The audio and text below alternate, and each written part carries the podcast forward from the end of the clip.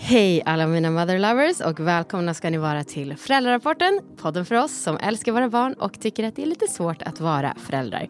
Märk väl att jag börjar säga lite svårt istället för mycket svårt. Men det varierar ju såklart beroende på var i livet man är.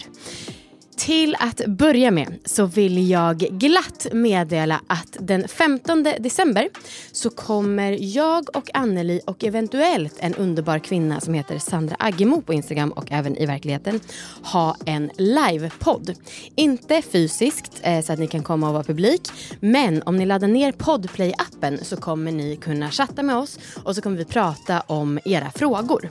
Det här är klockan halv två, som sagt den 15 december och ni måste ladda ner ner Podplay-appen för att höra det här. Och temat för den här livepodden det är hur jävla bra mammor vi alla är. Jag tänker mig att det ska vara en liten pepp inför julen när det säkerligen kommer vara mycket frustration i familjerna där ute i stugorna. Och eh, ni får gärna bidra med att i förskott eh, skicka till mig på Instagram varför just du är en så otroligt bra mamma. Det kommer liksom bara vara en underbar klubb för inbördes beundran och jag uppmuntrar er alla att gå med. Det ska bara vara fokus på pepp och att vi är bäst. Nu till dagens avsnitt som faktiskt var lite jobbigt att spela in. Det var mm, första gången ett samtal med en forskare kändes eh, lite personligt brännande. Jag har med mig Sissela Nattli. Hon har doktorerat i kognitiv neurovetenskap med fokus på hjärnans utveckling och formbarhet och hur hjärnan påverkas av till exempel datoriserad träning eller vad vi ägnar oss åt på fritiden. Och med det sagt så är det alltså skärmtid för små barn som vi pratar om. Och jag har inte sett det här som ett jättestort problem. Jag vet att jag har nämnt det lite tidigare. Men jag tycker liksom att det är ganska självreglerande det där. Och liksom, jag tycker absolut att det är helt okej att Hedda kollar på en halvtimme Bolibompa om hon vaknar astidigt. Eller att hon ägnar en kvart åt det på kvällen. Men enligt det som Sissela har kommit fram till och hennes kollegor så verkar det kanske inte riktigt vara så okej som jag har tänkt.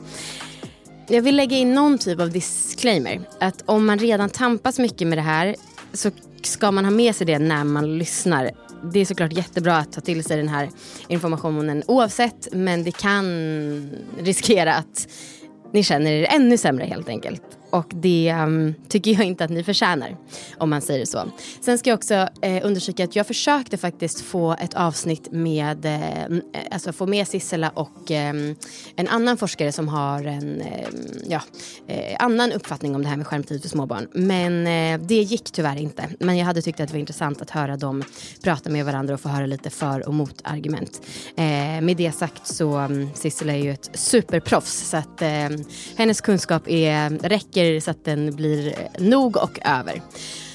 Det var slut på det här introt och eh, snart kör vi avsnittet. Men först, som ni vet, veckan som gått. Det är måndag och en gemensam kompis till mig och Viktor hörde av sig och var lite bekymrad över hur jag pratar om Viktor i podden slash hur att vi tar upp vår så kallade familjepolitik i podden. Och eh, för mig så känns det självklart att det är klart att jag och Viktor inte tar våra riktiga snack i podden utan det är liksom ett fragment. Och jag tycker att det är kul att reta Viktor för att ni vet, ni som lyssnar, ni är mest tjejer och ja, killar är dumma i huvudet ibland och så. Eh, men eh, ni får gärna skriva till mig. Hur tycker ni att Viktor porträtteras i podden? Tycker ni att det blir en eh, orättvisa mellan oss för att jag har den här plattformen? Det är tisdag kväll det enda som är bra med fotbolls-VM och att Viktor vill se precis varenda match är att eh, det ger mig ett väldigt bra förhandlingsläge. Så nu sa jag, okej, okay, jag badar med Hedda. Du kan kolla fotboll, men sen så tar du köket och eh, lägger Hedda. Och eh, det här är nice för han har så dåligt samvete för att han kollar, eller jag vet inte om han har så dåligt samvete, det tror jag inte. Men det blir väldigt mycket tid och eh, det tror jag att han själv känner. Men eh, ja, det är bra. Nu ska vi bada Hedda. Vill du säga hej? Hej, hej, vinka till mobilen. Ja. Det är onsdag morgon. Vi är lite sena till förskolan på grund av snön. Herregud! Alltså, jag har liksom burit Hedda halva vägen och sen tagit vagnen halva vägen och så liksom så i stafett. Först vagn, sen Hedda. Först Hedda, sen vagn.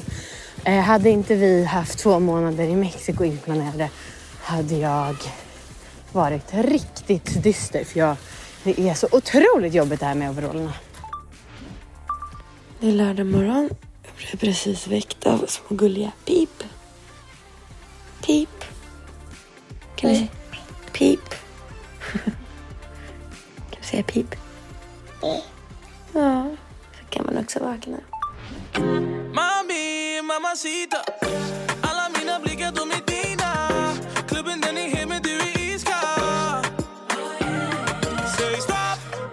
Hej och välkommen hit! Tack så mycket. Det här är ju verkligen ett ämne som jag inte har fattat är så himla hett. Som det verkar vara.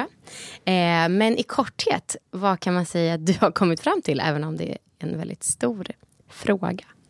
Oj. Om man ja. tänker då utifrån att det här är en podd som handlar om små barn. Ja, alltså små barn, då får man liksom ta lite bakgrund om hur, hur viktig liksom, de första åren är i små barns liv. För att hjärnan är ju väldigt formbar.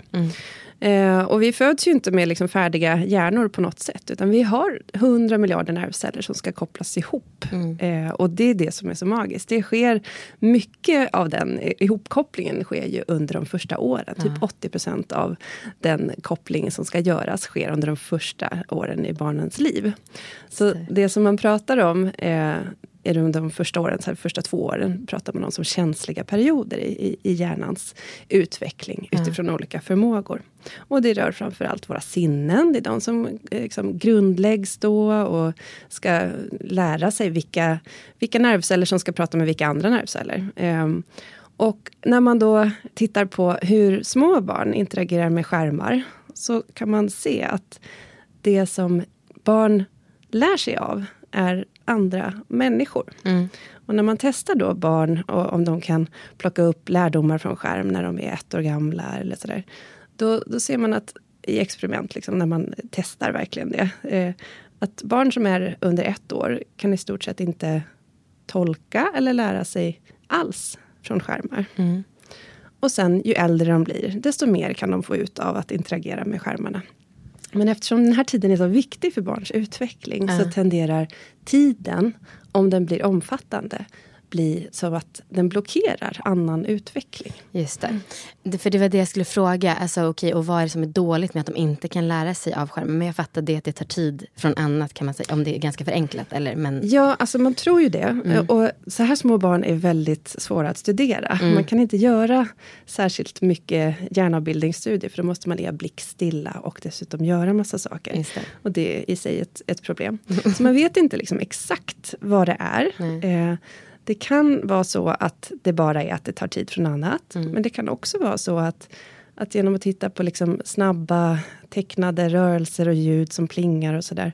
Att man stimulerar belöningscentrum i hjärnan som gör att man blir extra känslig för sådana typer av intryck senare i sin utveckling också. Så man vet inte riktigt. Nej. Nej, för jag tänker att det är förhållandevis nytt område också. Som du säger, det är svårt att forska på små barn. Och så gissar att man kanske inte vill göra experiment där man sätter barn fem timmar om dagen framför. För det är oetiskt. Och, Exakt, så och det så går inte att göra av den anledningen. Så det som man får göra är att titta på liksom samband mellan att titta mycket på skärm tidigt och utveckling. Mm. Och där ser man ju tyvärr då att ju tidigare man börjar med skärm desto sämre språkutveckling till exempel. Mm. Och så finns det en rad andra effekter också. Men det här är de effekterna som är mest beforskade och mest säkerställda hittills. Mm. Men du säger omfattande, för att liksom, ja men för jag blir lite så här, alltså jag lyssnar verkligen på vad du säger, samtidigt som vi pratade om innan så är det ju väldigt lätt som förälder att känna sig dålig för minsta lilla grej man gör som inte är perfekt i princip. Eh, och eh, jag har som sagt inte varit så brydd om det, men nu blir jag ju väldigt brydd om det och det är jobbigt. Eh, men till exempel när vår dotter vaknar innan sex, då så får hon ibland stå i sin spjälsäng och så sätter jag på Baby och så kanske hon får ligga och kolla på eller så kolla på det en halvtimme och jag ligger och slumrar. Eh, men jag menar, jag hade nog inte varit så himla interaktiv med henne ändå och pratat så mycket. Utan jag hade ändå fått henne att försöka lega, leka på egen hand. För att jag är så trött och orkar liksom inte lära henne allt jag kan om livet vid den tidpunkten. Vad eh, tänker du när jag säger så? Den tiden som ett barn sitter framför en skärm Ja. blir ju en tid där de ofta är stillasittande, Ja. där de inte utforskar sin 3D-miljö. Ja. Och med tanke på att barn inte då lär sig från den här 2D-miljön, det skulle de inte göra från en bok heller. Nej. Men problemet, eller liksom skillnaden med en bok är att ett barn sitter inte mer än en minut med en bok för att det händer ingenting. Men med en skärm så sitter barnet ändå kvar Mm. och får de här snabba triggande belöningarna och det som händer på en skärm. Eh, istället för att kanske krypa omkring, utforska sin miljö, liksom smaka på hur en sladd smakar och allt vad man gör. Liksom, eh, som hjälper dem att bygga sin hjärna utifrån den tredje miljö som de faktiskt befinner sig i. Ja. Så att, ja, jag skulle ju... Du tycker inte att det är bra? Utifrån forskningen så vet man inte hur många minuter som spelar roll. Det kan man inte säga. Eh, och många andra länder har ju då tagit fram rekommendationer om att eftersom vi inte vet och vi vet hur viktig den här tiden är för barns hjärnor Mm. så säger vi så lite som möjligt eller till och med noll innan Mm. två års ålder för att vara på den säkra sidan. Liksom. Men jag tänker också, och nu kommer jag ställa många så här, men det här då, men Ja. det här då. Ja. Men det är bara för att jag verkligen vill, eh, ja, jag tycker att det är spännande. Eh, du säger det här med att krypa runt. Jag tänker också att det finns ju många olika typer av barn. Vissa barn är ju mer stillasittande och ett barn kanske kryper tre timmar mer än ett annat barn om dagen. Och det finns ju också liksom, i den aspekten, ska alla barn vara uppe och krypa jämt 100% om dagen då? Eller liksom, Nej men Förstår så mycket rörelse som efter? Ja. möjligt är ju det som, där finns det ju liksom också rekommendationer. Ja. Att barn ska försöka röra sig minst tre timmar om dagen där en timme ska vara pulshöjande. Ja. Eh, och för de yngsta så ska det liksom, rörelse ska uppmuntras eh, Ja. så mycket som möjligt är väl rekommendationen. Så att allt som skapar stillasittande eller passivitet mm, är ju någonting som man ska försöka hålla nere. Och det Mm. pratar man om även utifrån att eh, hålla barn eh, fastspännda länge och sådana där saker. Och köra bil många timmar om dagen. mm, liksom. Ja, och sen så, för det var ju en eh, väldigt uppmärksammad artikel i DN i somras som du var med och var medförfattare till. Som var då, ni var ett gäng forskare som hade gått ihop och eh, så här, om en eh, norsk, som du precis sa, att Nor Norge har inför, eller någon, jag vet inte om det var en lag, men rekommendation. Nej, det är typ som deras folkhälsomyndigheter. Ja, just det. Att eh, rekommendation noll eh, tidig skärmtid. Eh, men är det så van, alltså vad är din erfarenhet, hur vanligt är det att folk låter barnen hålla på med sin skärm? Ja, nu uppenbarligen jag låter det liksom ibland. Men det känns också som att folk är så himla medvetna och jätteoroliga och rädda. Eh, sätter folk, alltså är det deras barnvakt eller? Jag tror att det skiljer sig åt jättemycket och det är det man ser också beroende på både liksom socioekonomisk bakgrund, eh, vad man har för förutsättningar att eh, vara med sitt barn och att ta hand om sitt barn. Och Statens medieråd gör ju undersökningar vartannat år Ja. och tittar på just skärmtid och olika digitala medieanvändningar. Ja. Och i varje år som de har mätt så säger de ju och visar att användningen blir mer och mer omfattande och går ner yngre och yngre i åldrarna. Ja. Så att det kan ju vara så att, att det här blir normaliserat. Och eftersom vi inte har några rekommendationer. För den här artikeln, artikeln var ju skriven till våra myndigheter. Mm. Eh, den var ju skriven för att höja frågan om varför har inte Sverige några liksom, officiella rekommendationer kring det här. För googlar man på det här, skärmtid, barn, risk, fara, liksom, då kommer man inte till någon offentlig instans. Eh, och då blir det det här tyckandet och eh, ja, liksom, både oro och eh, moraliserande och liksom massa åsikter. Mm. Och där tycker vi att nu har evidensläget kommit så pass långt att det är oförsvarligt att vi inte har rekommendationer. För då blir det en tvetydighet. Mm. Och det får jag höra hela tiden från barnhälsovården också. Så de vet inte vad de ska säga. Vad ska de ruta sig mot? Vad ska de hålla i? Just det. De vill ha kunskap och riktlinjer att hålla sig i också. Ja. Ja, nu är man ju rädd att man fuckar upp sitt barn. Eh, Men du, jag vet att du bara säger alltså, vad du vet. Och det är, alltså, det är bara jobbigt här, som människa att höra det.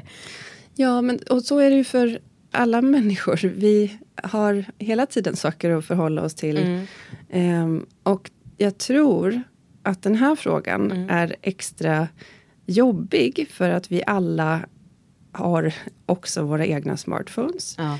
Vi har, många av oss, liksom en, en ganska dubbelsidig relation till vår telefon. Mm. Och känner många gånger själva att vi inte är helt nöjda med hur vi använder dem. Mm.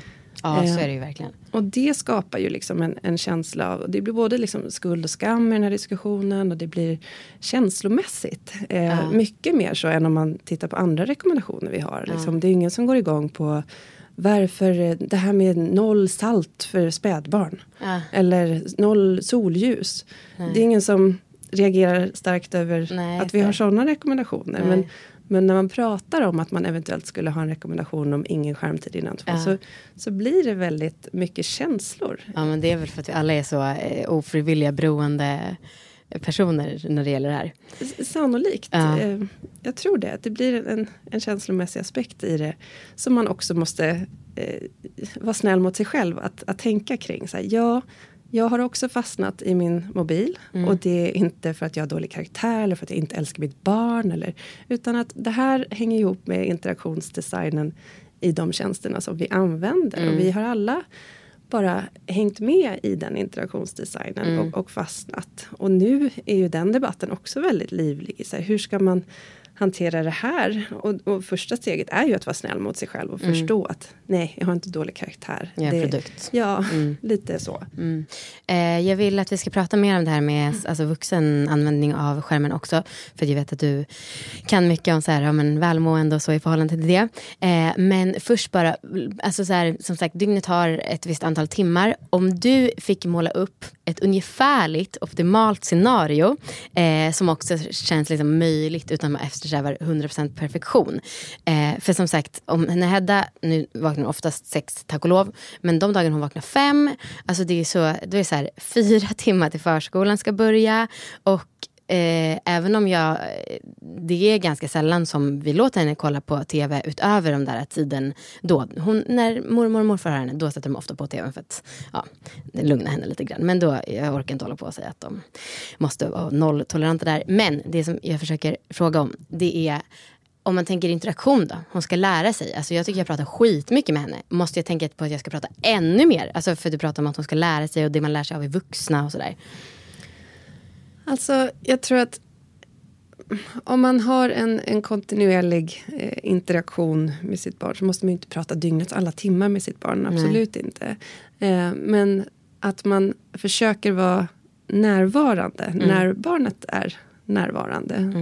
Eh, det är väl någon slags nyckel. Att man försöker uppmärksamma vad barnet tittar på och, och namnger saker. Att säga, ja men ja, titta lampan och ser du den? Och liksom, nej, det är ju inte superspännande dialog i första åren. Men eh, det är ju, de behöver ju höra alla de här orden många, många gånger. Och de bygger ju sitt språk utifrån det som de får höra. Eh, och, och, ja, man pratar om så här serv och retur i, i det här sammanhanget. Att barnet får serva och visa så här, nu tittar jag, nu kryper jag mot, den här, eh, mot det här elementet. Ja, okej, ja, ser du elementet? Så att man försöker liksom hänga med och beskriva det som händer. Och sen så testar man olika saker. Och man låter kanske barnet, ska vi knacka på det? Ja, okej, och nu ska jag knacka. Och nu ska, du vet. Och sen så ser man, notera när de går vidare till nästa sak. Och då får man följa med där. Ja, ska vi eh, känna på mattan? Och mm. vad leenden är mot eh, kinden. Alltså hela tiden, inte hela tiden, men alltså att försöka hänga med på det som barnet verkar vara intresserad av. Och det är väl det som man ofta då kan missa när man själv har fastnat i scrollet. Och man tycker, ja men hon, hon gör sin grej där borta. Mm. Okej, men eh, två frågor till innan vi släpper det här och jag ska försöka få dig att ändra åsikt om, om skärmen. Eh, vi ska åka på en långresa. Eh, och tyvärr så har vi bara en mellanlandning. Så vi kommer sitta 12 timmar på ett flyg till Mexiko. Där kommer det bli 100%, inte 100% skärm, men hon kommer absolut få ha skärm. Eh, hur illa är det? Nej, det går inte att svara på, jag fattar det. Jag förstår att jag som ställer knepiga frågor till dig eftersom att du är forskare. Men eh, kan vi bara prata lite om det? Ja, alltså det som har störst betydelse på människors mående är ju det som de gör varje dag. Mm. Så att det är ju vanorna och det övergripande eh, mönstren som man skapar som har störst effekt. Eh, så om det är enstaka tillfällen när skärmen åker fram för att få en svår situation att bli mer hanterlig. Mm. Jag kan inte svara på om... Alltså gissningsvis så är det ju inte en gång särskilt eller enstaka gånger då och då eh, av stor betydelse. Utan det är ju det som görs regelbundet, det som görs varje dag eller det som eh, kopplas ihop med. Så om ett barn alltid får en skärm varenda gång den är ledsen eller eh, får ett utbrott då kommer det barnet inte få så mycket träning i att själv reglera sina känslor i det Nej, läget. Eh, och det är ju den typen av saker som man inte vill missunna dem. Man Mm. vill ju att de ska få träning i precis just att reglera känslor. Mm. Precis just att kunna sätta ord Mm. på saker och ting. Eh, och då krävs det ju att man får många, många sådana tillfällen. Mm. Eh, och inte alltid styr bort en sån situation liksom, med en, en distraktion av en sån potent typ som Mm. en skärm faktiskt är. Mm. Vi kom in på det här som du pratade om eh, innan. Välmående för ens egen skull. Och eh, som vi touchade, man har så sjukt ambivalent inställning till telefonen. Jag funderar jättemycket på det här. Eh, berätta allt du vet. Ehm, ja, vad ska man säga? Det är återigen ett ungt forskningsfält eftersom vi bara haft smartphones i liksom 10-12 år. Um, tittar man på sociala medier så är det också ungefär lika långt det forskningsfältet där man har tittat mest på Facebook. Eh, Det är ett knepigt fält att forska på för att saker och ting förändras väldigt snabbt och beteenden som vi hade i början när vi kastade får och kossor på varandra. Ja just det, det var ju... Det är ingen som gör längre. Nej, det har du. Så saker och ting blir också inaktuella. Ja. Ehm, Men ska man titta på de liksom övergripande dragen när det kommer till sociala medier och psykiskt mående så kan man ju säga att ah, nettoeffekten är lite negativ. Ja. Sen är det ju Eller vad väldigt... menar du med det? Alltså i snitt så har det en liten negativ påverkan på vårt psykiska välbefinnande. Mm. Men det betyder inte att för vissa kan det vara enbart positivt och för vissa kan det vara främst eller jättenegativt. Ja. Men i genomsnitt så blir effekten lite negativ Okej, för en grupp människor. yes. Och det beror ju på vem man är, hur mycket tid man ägnar, Mm. vad man gör på sina sociala medier och hur livet ser ut i övrigt. Mm. Eh, Det som tycks vara problemet är att många lägger så pass mycket tid Mm. att de inte hinner med sina skyddande faktorer. Mm. De hinner inte sova ordentligt. Mm. De hinner inte röra sig. De blir stillasittande. Så att massa saker som vi vet att vi behöver för att kunna må bra blir lidande. Mm. Gud, varför är det här så mycket lättare för mig att ta till mig av än när du pratar om barn? Eh, alltså det här, för här känns det inte alls något jobbigt. Och då vet jag ju ändå att jag inte beter mig 100% som jag vill att jag ska göra. Men ja, det var Mm, det som du var touchade insiktsfullt, Mm. reflekterande. Mm. Ja, men, så det är väl ena aspekten. Att tiden börjar tränga undan andra skyddande faktorer. Så man pratar om det ibland som en indirekt effekt. Mm. Sen är det då innehållet. Ja. Som såklart också kan påverka vårt psykiska välbefinnande. Eftersom det egentligen handlar om våra tankar och känslor om oss själva. Och Mm. i relation till andra. Ehm, så beroende på om vi har ett flöde med mycket liksom, orealistiska skönhetsideal. Eller om vi får motta mycket elaka kommentarer eller mobbning. Mm. Eller om vi till exempel hittar en stödchatt som hjälper oss jättemycket. Eller strategier för att hantera vårt psykiska mående. Mm. Så kan ju det ha positiv eller negativ påverkan. Mm. Det här pratar man om som en direkt effekt då, för att innehållet i sig kan direkt påverka våra tankar och känslor om oss själva. Ja. Ehm, så att här ser man ju tydliga kopplingar när man gör sådana här experiment där man låter människor titta på flöden av olika sorts innehåll. Då ser man att just att bara några enstaka bilder på orealistiska skönhetsideal gör att man blir på sämre humör och tycker sämre om sin egen kropp till exempel. Ja. Och det räcker med bara några bilder instoppade i ett flöde med annars liksom resebilder och naturbilder. Ja. För att uppnå den här effekten. Och det, är det självskattningsstudier då eller att man har sett i hjärnan strukturen förändras eller vad är det som Det är i, i självskattningsstudier Okej. som man har gjort de experimenten. Och jag känner mig både så upplyst och så nedstämd på samma gång. Eh, men eh, det här, eh, för att jag vill verkligen, vad, vi pratade lite innan om du lever själv som du lär och då sa du ganska bra. Och vad har du för förhållningssätt? Ja, ehm, nej, men jag försöker tänka utifrån vad jag, vad jag vill prioritera och vad jag vill lägga tid på. Då blir det lite självreglerande. För att om jag prioriterar att eh, eh, röra på mig eller att liksom få till de här skyddande faktorerna. Då hinner jag ju inte riktigt med eh, hur många timmar som helst på, på mobilen och så vidare. Och sen har vi ju lite eh, förhållningsregler hemma också. Eh, utifrån ja, men när vi har mobiler och när vi inte har dem och sådär. Och, och har man gemensamt satta regler så blir det lättare att hålla dem också.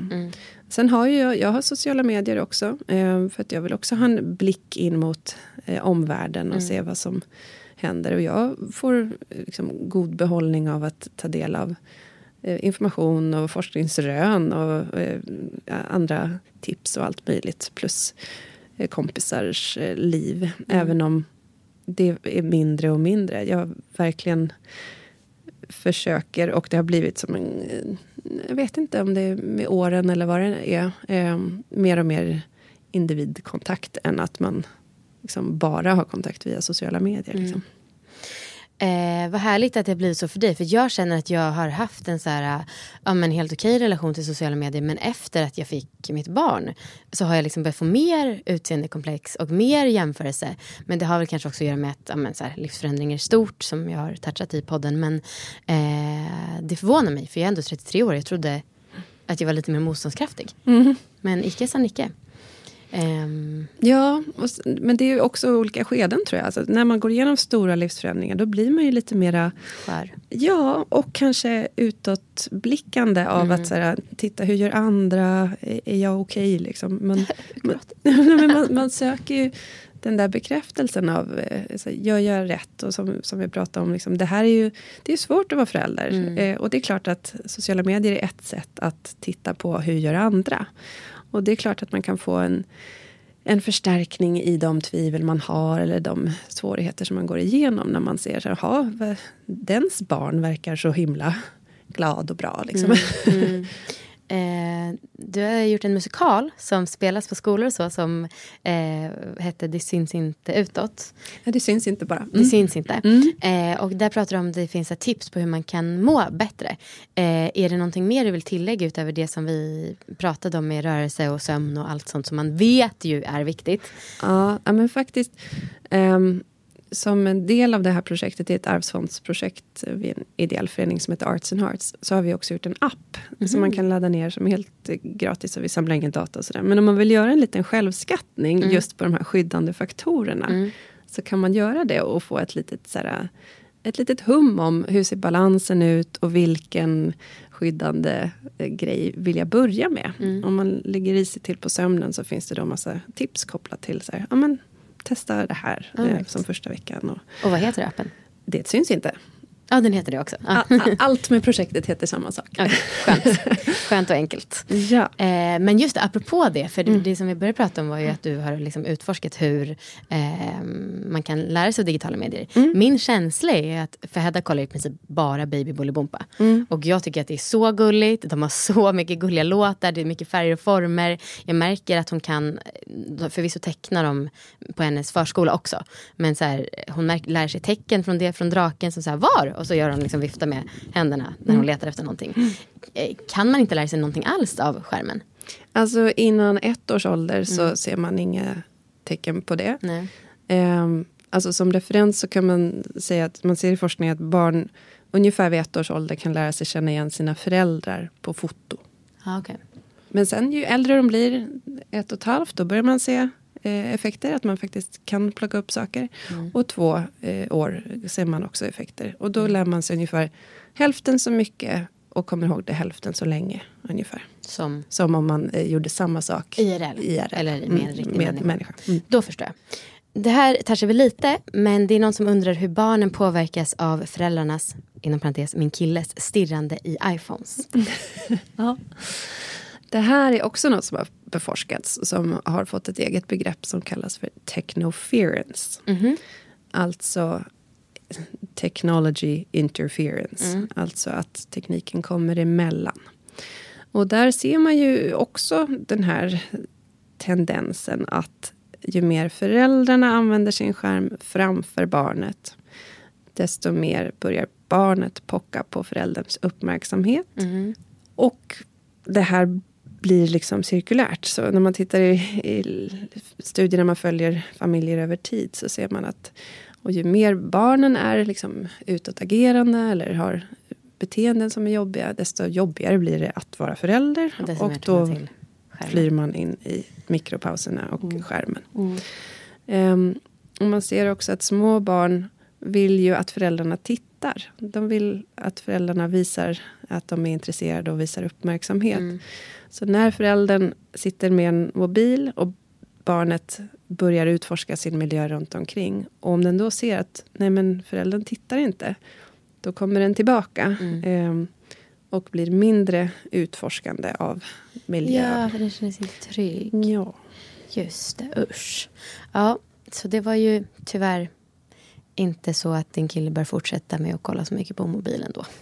Och sen, Nej, men man, man kanske kan försöka liksom spara den tiden till när barnet sover och, och, och försöka göra lite satsningar. Ofta så räcker det med att man sätter igång en aktivitet med barnet. Liksom, Att man i början är väldigt eh, aktiv. Sen kanske barnet sjunker in i något eh, pussel eller börjar göra någonting. Eh, äta på någon sladd eller något annat härligt.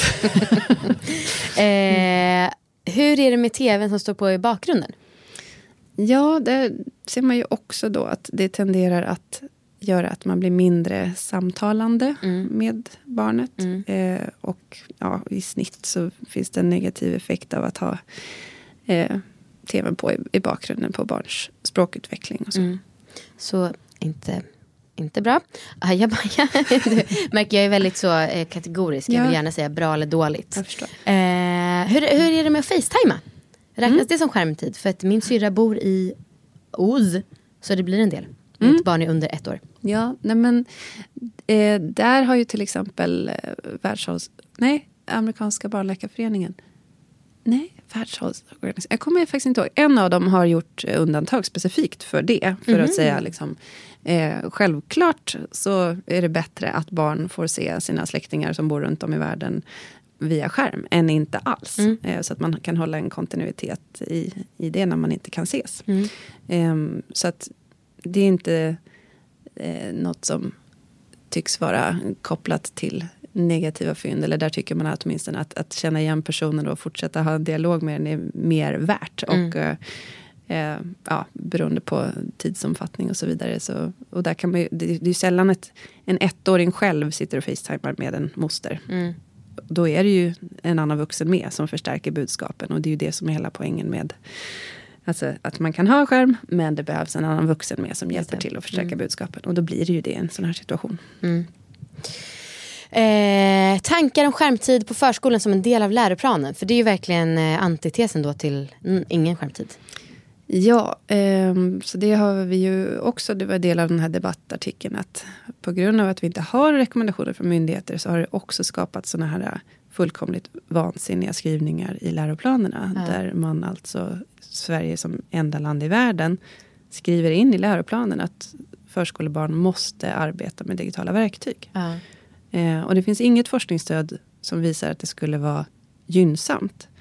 Och däremot finns det alla de här riskfynden. Ja, Eh, så det, det, är fel, det finns liksom, det är helt, befängt. ja, och det finns ingen konsekvensanalys och man har inte liksom eh, tänkt igenom det här alls. Eh, sen finns det ju såklart exempel på när man jobbar med digitala verktyg på ett sätt som förstärker eh, verksamhetens Ja, liksom, ja, man har till exempel sagostund och projicerar boken på väggen. Eh, och alla kan se bilden. Jättebra. Eh, men när man inte har kopplat ihop när ska vi använda dem, hur ska vi använda dem och gjort en kompetensutveckling hos personalen. Då är risken att det blir enskilda barn som sitter med skärmar. Ja, hjälp. Sen är det jättemånga som, och det här vet jag att folk har barn i lite olika åldrar, men många som undrar om så här, jag får för mig att film är mycket bättre än YouTube. Nå, är, det något, jag får för, alltså är Bolibompa en halvtimme bättre än massa olika klipp på YouTube? Alltså finns det någon skillnad i skärmen om vi då förutsätter absolut. att de är över två år kanske? Absolut. Eh, och där ser man ju mellan liksom, ja, från två års ålder, eh, de budskap som barn kan ta till sig bäst är ju realtid filmat, alltså det går långsamt. Det är inte snabba klipp. Eh, det är riktiga människor, inte tecknat. Eh, och det är språk och Okej. repetition, så upprepning. Ge ett exempel på vad finns det för som är sånt. Jag kollar inte så mycket på alltså barnprogram själv. Nej, det gör inte jag heller. Eh, så det är väl det som är lite grann utmaningen. Eh, det finns ju de här Dora the Explorer och sådana där saker som Okej. är tecknat. Och där är det mycket repetition och det är pedagogiska budskap och sådär. Eh, Men det är inte Och då med är det- riktiga. nej, då är det tecknat. Men det är ju för lite äldre barn, så då kan ju barnen också förstå den abstraktionsgraden. Ja. Men för de yngsta så handlar det om att det ska vara även filmat som en verklighet. För Okej. att barnet ska förstå. För till och med ett tecknat äpple kan vara svårt att förstå. Att det här är samma sak som det här 3D-äpplet som jag nu håller i handen. Shit. De är outvecklade, de små. Ja, och det kallas för transfer deficit. De förstår inte att det som de upplever på skärmen har en motsvarighet i den verklighet som de lever i. Men hur kan de förstå det i böcker då? Nej, det kan de inte heller förrän de är ungefär ett och ett halvt, två. Ja, nej precis. För att jag tycker ändå att hon, ja, som sagt min dotter är typ ett och ett halvt. Men för hon har börjat peka så här potta och liksom så. Men då är det att hon har åldern inne helt enkelt. Ja, precis. Yes. Ehm, och sen så är det också massa frågor, jag drar alla över en kammare som att det är så många som handlar om samma sak. Men är det skillnad på padda och tv och mobil eller är det exakt samma sak när man pratar skärm? Ehm, och där är väl egentligen den största skillnaden. Eh, vilket, alltså det tenderar ju att bli snabbare, kortare klipp på eh, mobiler och paddor. Alltså Ja. att det blir YouTube-liknande saker. Och då kanske det är kortare saker som eh, har ett högre tempo än tv där det kanske finns, om man inte använder YouTube via tvn. Om, så det beror på, om man tittar på exakt samma sak på tv, padda eller ehm, telefon. Ja. ehm, då är det nog framförallt synen skulle jag säga och avståndet som skiljer Ja. de här. Eh, sen brukar ju innehållet skilja sig när man gör så. Men om man, ja, jag skulle säga att då är ju tvn lite bättre för att det är på längre avstånd. Det. Mm. Ja, det är där, gud vad eh, jag verkligen tänker så ofta på att vi sällan får se saker på långt avstånd. Och så aktivt övar mig när jag cyklar att bara kolla så långt fram jag kan. Och det är verkligen, Ja. alltså det krampar i ögonen. Jag är så ovan. Ja, sen var det någon som skrev en fråga som jag tyckte var så eh, gullig. Och då så är det... Mm, eh, jag har en femåring och en tio månaders. När min tio månader ska sova på dagen och jag har femåringen hemma ska jag ha dåligt samvete för att han då får fri tillgång till iPad eller TV medan jag får bebisen att somna. Ibland när han, alltså bebisen ligger, eh, sover osäker så kan jag behöva ligga bredvid honom uppemot en timme för att han ska få lite ordentlig sömn. Annars vaknar han lätt så fort jag eh, går iväg och då får jag istället tampas med en grinig bebis som vill sova men har i alla fall inte dåligt samvete för att femåringen sitter själv med TV. Eh, ja, rörigt formulerat men hoppas ni förstod frågan. Nej, men fem år, då har man ju kommit upp lite i åldern. Så då är man liksom förbi den mest känsliga perioden. Ehm, så att jag tycker inte man ska gräma sig över, över det. Även om man också kanske kan variera och försöka hitta andra aktiviteter. Som eh, ja, att man gör en plan tillsammans och tränar med barnet. Att säga, nu kommer jag vara borta en stund och um, då kan du först rita det här. Bla, bla, bla, vad ska du rita då? Sen har du lergrejerna här borta. Liksom, så att man preppar andra aktiviteter. En liten Eh, station. Ja. Cirkelträning. Fem minuter iPad, fem minuter lera, fem minuter Eller- rita. Ja, och iPad kommer inte kunna gå att stänga av då. För, så att den får man nog göra som eh, en annan dag kanske. Mm. Eh, Men eh, fem år, då, det finns ju också eh, inte något starkt stöd för att det skulle vara eh, farligt med en timmes skärm när man är fem år gammal. Nej. Finns det någonting som du tycker att vi borde prata om eller vill säga innan vi lägger på? Mm, ja, men det är väl bara att förstärka att vi gör alla så gott vi kan. Mm. Och vi eh, behöver omvärdera saker och ting hela tiden. Saker som man man gör sitt bästa. Liksom. Och så får man ny information och då får man landa i att ah, det här var jobbigt att veta. Så kanske det verkligen är med ett sånt här avsnitt. Att säga, damn it, att Ja. det känns eh, jobbigt att få höra. Och då får man komma ihåg att vi har inte vetat från början. Det här är forskning som kommer fram allt eftersom. Eh, och kunskapsläget är som det är och, och det växer fram. Ja. Och det finns naturliga anledningar till att vi själva har dragits in i vår egen digitala värld. Ja.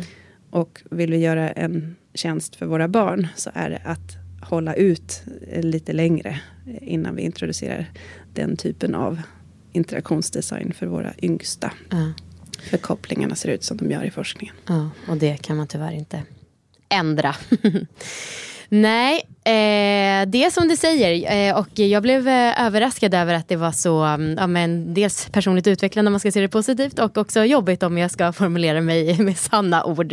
Eh, men jätte, jätte tack. Alltså jag är verkligen glad ändå över att jag fått ta del av den här informationen och eh, jag tar verkligen till mig av allt du säger.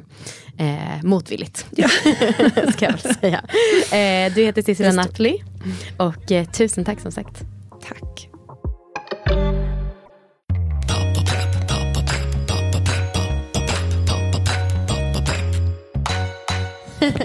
Välkomna till Pappa Pepp. Vi ska prata om vad du tycker om Heddas skärmtid och det här är ett ytterst ovälkommet avbrott för dig mitt under VM. Min skärmtid. Vad sa du? Min Exakt, skärmtid. och tvn är inte ens avstängd utan bara satt på ljudlass. Eh, med det sagt, hur tänker du kring Heddas skärmtid? Vilken snygg inledning. Ja, det var därför jag fnissade. Ja. Eh, det är en stor fråga. Det är en stor fråga. Eh, Som alla våra diskussioner älskling. Ja, precis. Hur ska jag börja ens? Eh, Börja det bara rabbla det som kommer spontant. Jo, men det är väl något jag inser att, eh, eller som man har fattat att det kommer en stor grej av. Eh, liksom uppfostran eller vad man ska säga. Mm. Mycket av deras liv kommer ju ske via skärmar och sådär. Mm. Och de exponeras för mycket tidigare än vad vi gjorde. Liksom, Det fanns ju inte på samma sätt. Tv fanns ju i och för sig men ja. Och då finns det väl liksom såklart farhågor som förälder och med risk för att vara en sån konservativ så som man liksom såg förr i tiden. Så, ja, men det här med radio är livsfarligt. Diskomusik påverkar ju hjärtat. Man kan ju dö av att lyssna på den där takten. Och så vidare. Så, men, det, men det är klart det finns farhågor kring liksom för mycket skärmtid och då tänker jag kanske framförallt eh, ja, men dels så här att det är kanske mycket dopaminkickar och sådär att, att det skulle påverka hjärnutvecklingen i så tidig ålder. Det vet vi ju liksom inte. Eh, Jag har inte sett någon forskning som talar för att det skulle vara skadligt liksom, eller påverka utvecklingen. Men jag har inte läst så mycket om det heller. Och du lyssnar inte på de här poddarna, men jag har ju precis haft med Cecilia Nattli som är Mm. forskare och liksom hur hjärnan påverkas av skärm. Men hon säger också det att det är väldigt svårt att forska på små barn. Och jag menar, hur kan, man kan ju inte göra en experimentell studie. Liksom. Här Nej. väljer ut några barn och så får de exponeras för skärm. Det som pratade kanske vi också farligt. Ja, okej, ja. Nej, men precis. Så det är svårt att ens närma sig den kunskapen. Men, så här, men då, det är väl en sån farhåga som kan finnas med. Att så här, skärmtid överhuvudtaget eller för mycket skärmtid kanske påverkar hjärnans utveckling. Jag har svårt att tro det. Jag tänker att vi är så adaptiva och hjärnan är så plastisk. Alltså, så även om det skulle kunna påverka av den anledningen så skulle det inte vara liksom irreversibelt. Att det skulle inte eh, påverka henne för resten av livet. Eller att det skulle ge liksom bestående skador eller sådär. Men du vet väl att det var en artikel i DN som några forskare hade gått samman och skrivit att de vill att eh, Folkhälsomyndigheten eh, rekommenderar noll skärmtid till barn under två år. Mm, Okej, ja, baserat på... Ja, och det är väl här som är lite knepigt, för jag vill ändå ha stor respekt för Sissela och det vi pratar om i avsnittet. Mm. Ja, Men eh, som jag förstått det så kanske huvudsaken att just att man inte vet. Ja, någon försiktighetsprincip då. Ja, lite. Det är min tolkning av det. Mm. Eh, men alltså, innan vi började spela in det här avsnittet så var jag ändå så här, men gud, vem bryr sig? Hon får kolla en halvtimme när hon vaknar fem. Mm. Liksom. Men det, Cicelas kroppsspråk och ord var inte helt positiva till det. Nej. Och det får man ju rätt att tycka olika om. Jag har svårt att tro att det är så pass skadligt att det skulle vara liksom så här förknippat med fara för Heddas utveckling. Och så där. Men med det sagt så är väl liksom, det är väl klokt att vara lite försiktig också med, med grejer. Men som med allt annat, att det inte är något speciellt egentligen med skärmtid. Så det är väl mitt förhållningssätt. Att oavsett vad så man vill inte ge henne för mycket godis. Man vill liksom inte att hon ska tröttna på leksaker eller få nya leksaker hela tiden. Eller sådär. Att, så här, någon slags måttlighet kring det mesta. Men då är väl ena så här, farhågan då, så här, hur påverkar det hennes rent biologiskt? Liksom, Ja, om det ska dopaminkickar, så här, attention span och så vidare. Eh, och sen är väl den andra liksom, eh, vad, när, om hon ägnar tid åt skärmtid, vad är det som man plockar bort liksom, i ekvationen? Om man tänker i så här, samspel eller att så här, göra andra grejer, utforska världen på andra sätt och så vidare. Eh, att blir det för nära till hands till skärmtid eller man använder det för mycket liksom som någon grej så kanske det berövar henne andra viktiga delar i sin utveckling och eh, upplevelser. Sådär. Jag skrattar, det är en väldigt flackande blick nu. Åh, vad jag önskar att det här samtalet är slut. Nej, nej, nej, jag tycker absolut inte.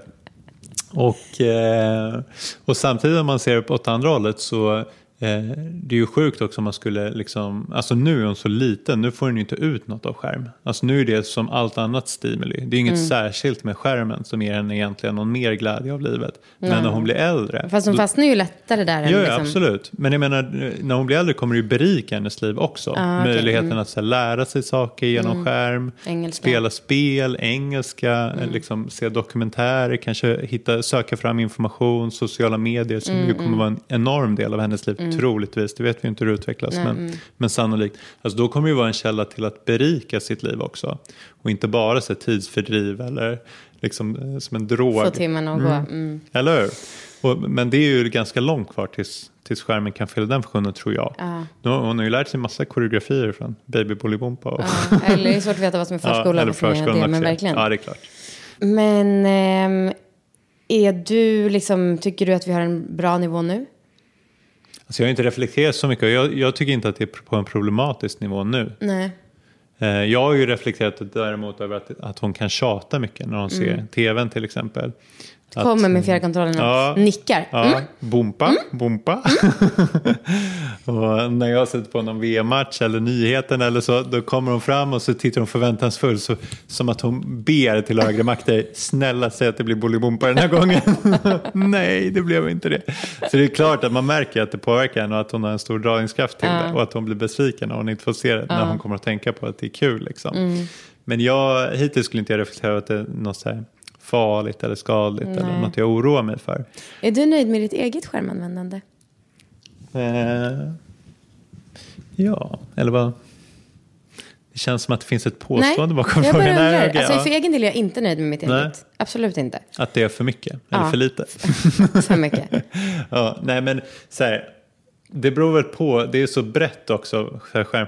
Jag tycker att jag sitter generellt för mycket framför datorn när jag eh, jobbar Mm. och sitter och skriver och jag märker att det påverkar liksom hela ja, kropps- Ergonomin. Ja, ergonomin, att jag spänner mig i ögonen. Jag märker liksom att jag får sämre syn och sitta liksom hela dagarna. I- och Speciellt när är Håll micken vid. Ja, sådär. Många år av att spela in podd på olika sätt med dig och ändå inte lärt mig Det är, alltså han prata i sitter på riktigt en halv meter framför med micken, liksom tar bort den från munnen och fortsätter prata. ja, men jag precis datorn. Men om vi pratar mest telefon då? Men, det så- som, ja. För du måste ju ändå göra mycket av ditt jobb på datorn.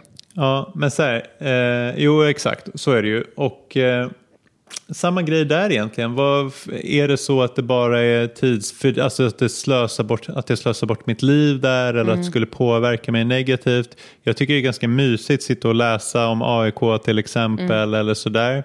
Eh, så det tycker jag bara att det berikar. Nu kollar jag, för den här frågan har jag ställt dig många gånger. Hur Ja. mycket skärmtid har du? Är det okej att jag kollar nu? Ja, jag tror det är ganska mycket. Ja, det var inte en komplimang. Nej, det fick det nej, låta som, ah, nej, så nej. bra. Ehm, det tror jag med. Men för att, okej, för egen del då, du tycker ändå att det är mys med, som Gnagerforum är ju din motsvarighet till mina sociala medier. Okej, ditt dagliga genomsnitt är två timmar och 13 minuter. Mm. Det är mycket. Eh, mitt är nog drygt tre, men Mm. jag håller på mer med den på jobbet. Alltså, och faktiskt i jobbsyfte än vad du gör. Mm. Eh, men för egen del, liksom, det som jag inte alls är nöjd med, eh, om du bryr dig, Mm. eller om du hinner lyssna, eh, det är att eh, om jag tar upp, jag kan sitta på datorn, så har jag sju flikar uppe, trots att jag vet att ingen kan multitaska. Jag känner mig som en övermänniska, trots att jag vet att ingen kan vara det i den frågan. Så går jag in på mejlen, Eh, och så får jag något pling på telefonen. Kollar på det.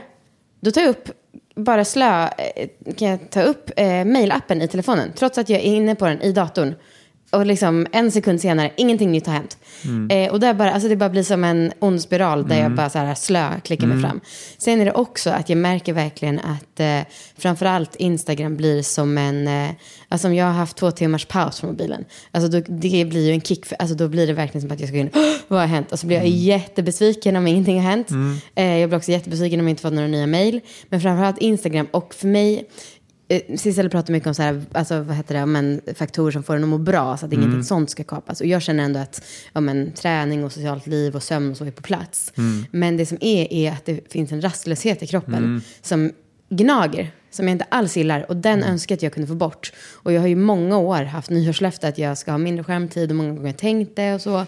Och jag får liksom inte riktigt till det. Jag tror också det där blir, det är så här med all respekt, jag tänker att hela dialogen kring det här med skärmtid blir så eh, ensidig ibland, alltså endimensionell. Att man säger så här, men, och skärmtid betraktas som något negativt för att det känns så här slappt och lättjefullt. Typ. Så här, eh, gör något vettigt med ditt liv eller kreativt istället för att bara sitta framför en skärm. Liksom. Men, men det är ju verkligen skillnad på vad gör du med skärmen Jo. när du sitter framför skärmen. Det är ju väldigt stor skillnad på, liksom, och där finns säkert saker som du tycker är liksom, härliga och bra Ja, jag som menar berikar inte att jag ditt ska ha liv. noll Nej, minuter. nej, men, men jag menar, och sen så finns det de där grejerna som kanske bara är någon slags impulsivt eh, så här, eh, bristande tolerans för rastlöshet eller Mm. när det blir tomt. Eller inte ens det, att det bara är reflexmässigt inövat Mm, beteende. Liksom, där du inte ens reflekterar över så kommer du på dig själv halvvägs igenom. Mm. Eller att det till och med har liksom så här negativa effekter. Att du går in för att eh, söka någon typ av eh, liksom, bekräftelse eller vad det Mm. nu kan vara och så får du inte det och då ger det liksom negativa känslor Mm. och tankar. Och det är väl snarare så här, egentligen inte mängden skärmtid du borde minska då, utan det är ju att ha färre av de där negativa skärmupplevelserna, eller vad man säger. Så skulle jag resonera kring det. Jo, precis. Men då så tycker jag kanske inte att det jag borde fylla det med är annan skärmtid. Utan då borde jag kanske fylla det med mer bara sitta och glo. Som jag tycker att, tror skulle vara bra för mig. Ja, precis. Men då är det ju, exakt, då är det ju någonting som du i ditt liv kanske inte har tillräckligt mycket av. Ja. Att stå ut med liksom, eh, Gnag. stillheten. Ja, verkligen. Gnag får de inte heller det. Då är det inte att jag, då konsumerar jag ju liksom vad andra skriver och så. Det är ju inte, ja exakt. Det är Nej, lite... gnag. Alltså jag menar Ja, inte gnag. gnagare. Men du är väldigt bra på att få det att handla om fotboll. inte gnagare. Ja, just det, gnag. Ja. ja. Eh, nej, men det är väl klokt. Men, och det är väl, precis, och då är det kanske något som du behöver tillföra till ditt liv egentligen. Och då kanske det egentligen skulle vara så, om det bara är tre timmar av din dag, det är massa annat eh, tid som du säkert lägger på annat. där du kan fylla på med stillhet Just eller. Mm. eller sådär. Utan att ta bort något egentligen. Eh, men sen låter det som att du faktiskt vill ta bort och då kan du väl göra det. Men jag, jag ser inte mitt sk- förhållande till min skärmtid som problematiskt. Nej, Okej, men bara så du vet. Framöver så kommer jag nog vilja att vi så har, alltså, det är förbud med mobil under middagen och sånt. Att vi har den typen av middagar. Ja, Det är ett starkt önskemål jag tycker inte vi så ofta sitter med Det tycker inte jag heller, men som sagt när Hedda kommer börja tjata. Att Ja, det ja, verkligen är så supertydligt att Och det där, där är en är ju, gräns. absolut, och där måste man ju leva som man lär. Det är ju samma, vi kan ju inte sitta och äta godis och säga att hon Nej. inte, eller stå och röka och säga att hon inte ska röka. Nej. Mm. Alltså, så är det ju. Så, men då är det en annan grej tänker jag. Precis, men, Så här, ja, modellinlärning. fint ord. Eh, nu måste vi hämta tvätt innan matchen börjar. Perfekt. Och med vi Viktor. Jag Viktor. Tack för idag. Tack för idag allihopa. Glöm inte livepodden halv två den 15 december om ni laddar ner Podplay-appen. Och eh, som vanligt, följ mig på Instagram, Amanda Koldén och eh, på Festlekar. Ett Instagramkonto som är som ett matkonto men med recept på fest istället för på mat. Helt enkelt. Puss, ni är bäst. Mother lovers. Mami, mamacita.